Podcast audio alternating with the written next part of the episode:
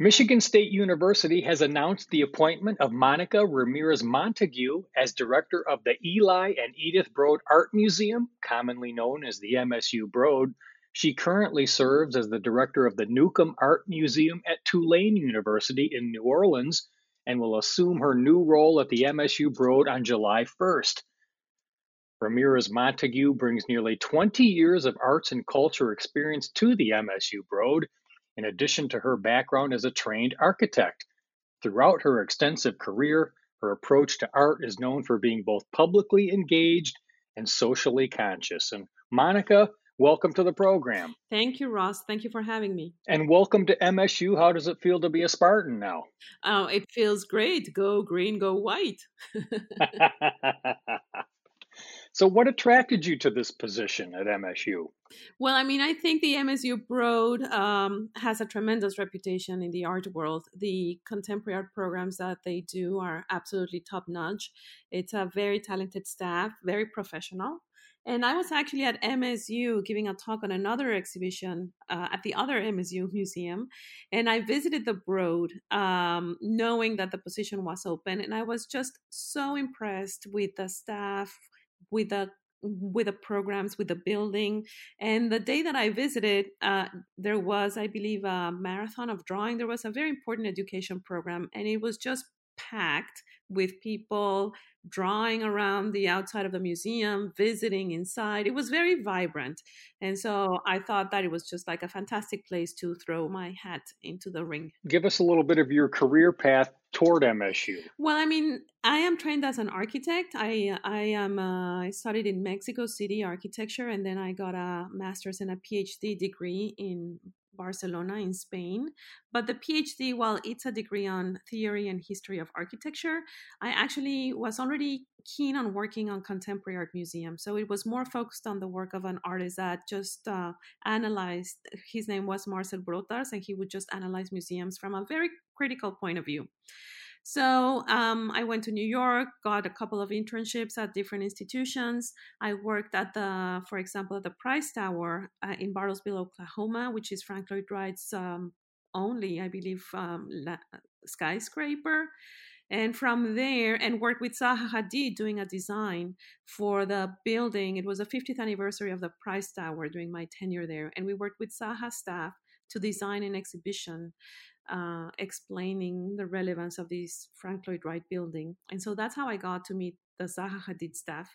And I think that relationship probably gave me enough gravitas to then be hired at the Guggenheim Museum as the assistant curator for architecture and design. And my first project there was to organize Zaha Hadid's retrospective. Uh, and soon after that, I was able to work with a very talented uh, Taiwanese artist Cai Guo-Qiang on a contemporary art exhibition, and then I started organizing the um, anniversary for the Frank Lloyd Wright Guggenheim Building at the moment when I left for the Aldrich Museum, which was in Connecticut, and it's just a tremendous jewel of a museum. They focus on finding talent and giving a lot of contemporary artists their first museum exhibition. So they're very hands on at finding talent and then uh, accompanying artists through the process of doing their first challenging museum exhibition. So that was a lot of fun. From there, I went to be the senior curator at the San Jose Museum of Art in San Jose, California.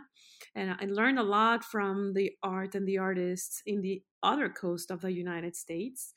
And from there, I was recruited actually by Tulane University to come to the South and um, work with their museum to elevate the profile and to engage the on campus and off campus communities. And so while uh, and and now I also got recruited by MSU to come to the Broad and continue the extraordinary contemporary art exhibitions they are already doing, but explore the possibilities of engaging the on campus community through cross disciplinary exhibitions and also engage the off campus community and really get to know our, our community partners, our regional artists, and develop exhibitions that will bring the both communities into the museum to have civic dialogues and learn together through the arts. So that's a little bit kind of the the pitch that I did to the search committee, and I guess they like that. well, and Monica, you mentioned Zaha Hadid, who many who are joining in on our conversation know designed the Broad Art Museum. I assume that was part of your attraction to coming to the museum. It was, it was, but of course, uh, it was. Um, it was certainly to have a just fantastic vessel that will just add layers of meaning to the uh, programmatic activities inside the building um, is just a tremendous asset.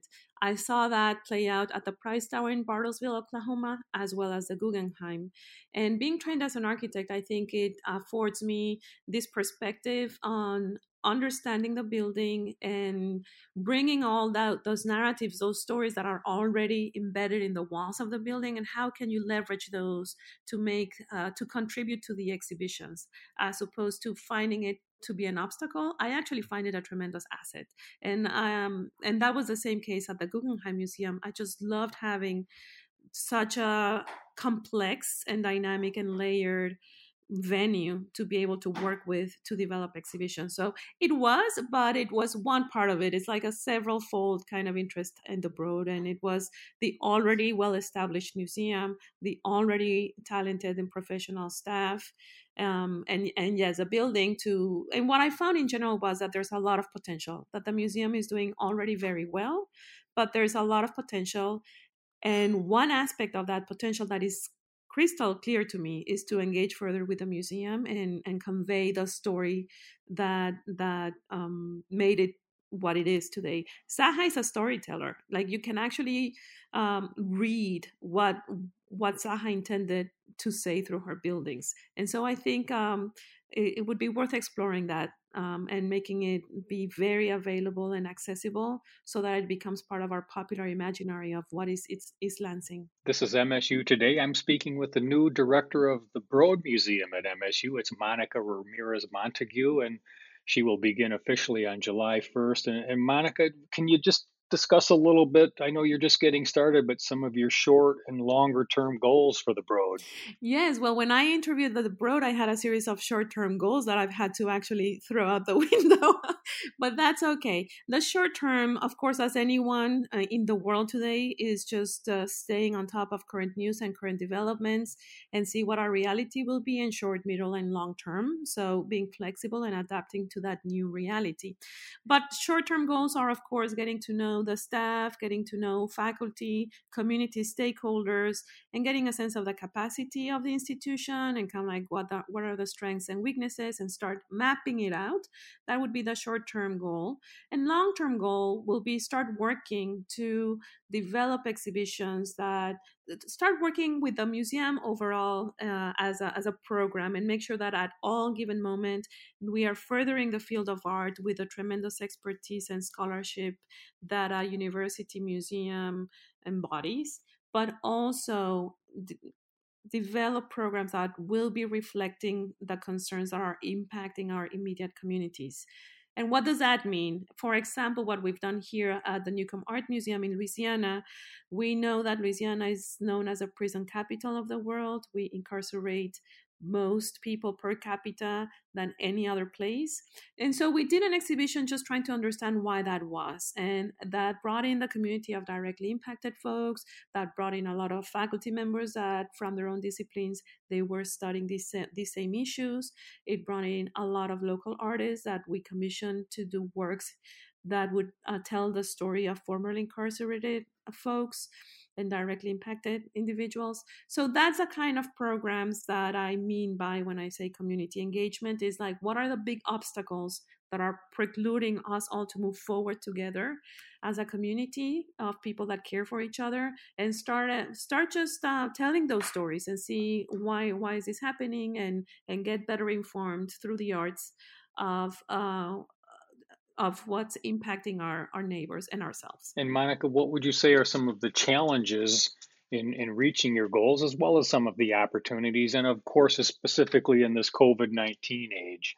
Right. I mean the challenges are just really getting getting out there and, and meeting with people. I mean the the key factor for community for building community is really the in-person meetings and building those trusts and those relationships that are gonna gonna get us through um, the the difficult discussions that we may have between institution and community and how do we actually work together to represent everyone's best interests.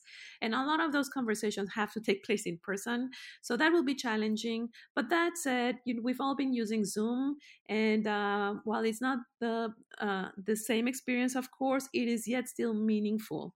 And so i think we're we're happy to have these video conferencing technology tools in hand to develop that and I think the the biggest challenge will probably be the notion that a contemporary art museum can embrace community issues through the arts. It's not something that um, is the first thing we think of when we say contemporary art. We never think like we're going to go learn about our neighbors or ourselves through contemporary art. So it would be it's a challenge of what people already think contemporary art is to what we will be delivering. Um, but I think it's a matter of just letting folks visit these exhibitions and get to understand and learn on their own. You know, this is kind of like a, a different way of delivering contemporary art and also i think it will be a little bit challenging for the, the staff um, and not in terms of, of a negativity but it's just a very different way of approaching a curatorial project when we put our community at the center of all our decisions. So it's not challenging it's, it's challenging for everyone uh, uh, at the table trying to figure out something that has never been done before where we all sit down and say how are we going to address you know a farmer's crisis or you know um, uh, the um, industrial complex um, crisis you know? It's um, because for the museum these are programs these are exhibitions but with the folks that we are telling their stories for the directly impacted community it is their life. And they are very careful and rightly so on how we might be presenting their stories uh, because it's it's not a it's not a project for them. It's it's their own livelihood that we're discussing.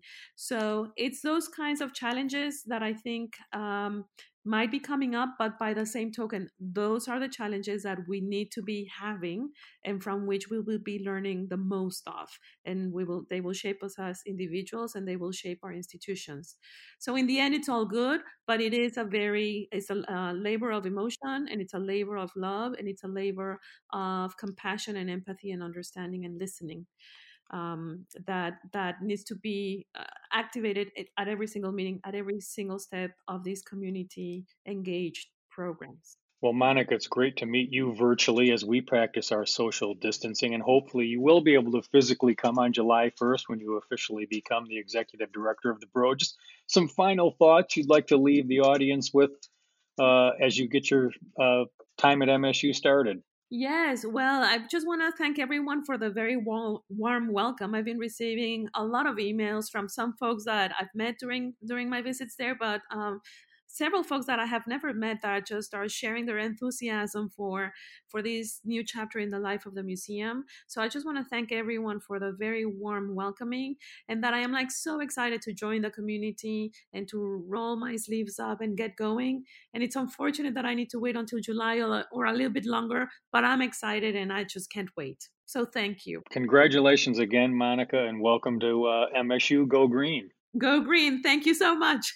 uh, that's Monica Ramirez Montagut, the brand new executive director of the Eli and Edith Broad Art Museum at Michigan State University. And I'm Russ White. This is MSU Today.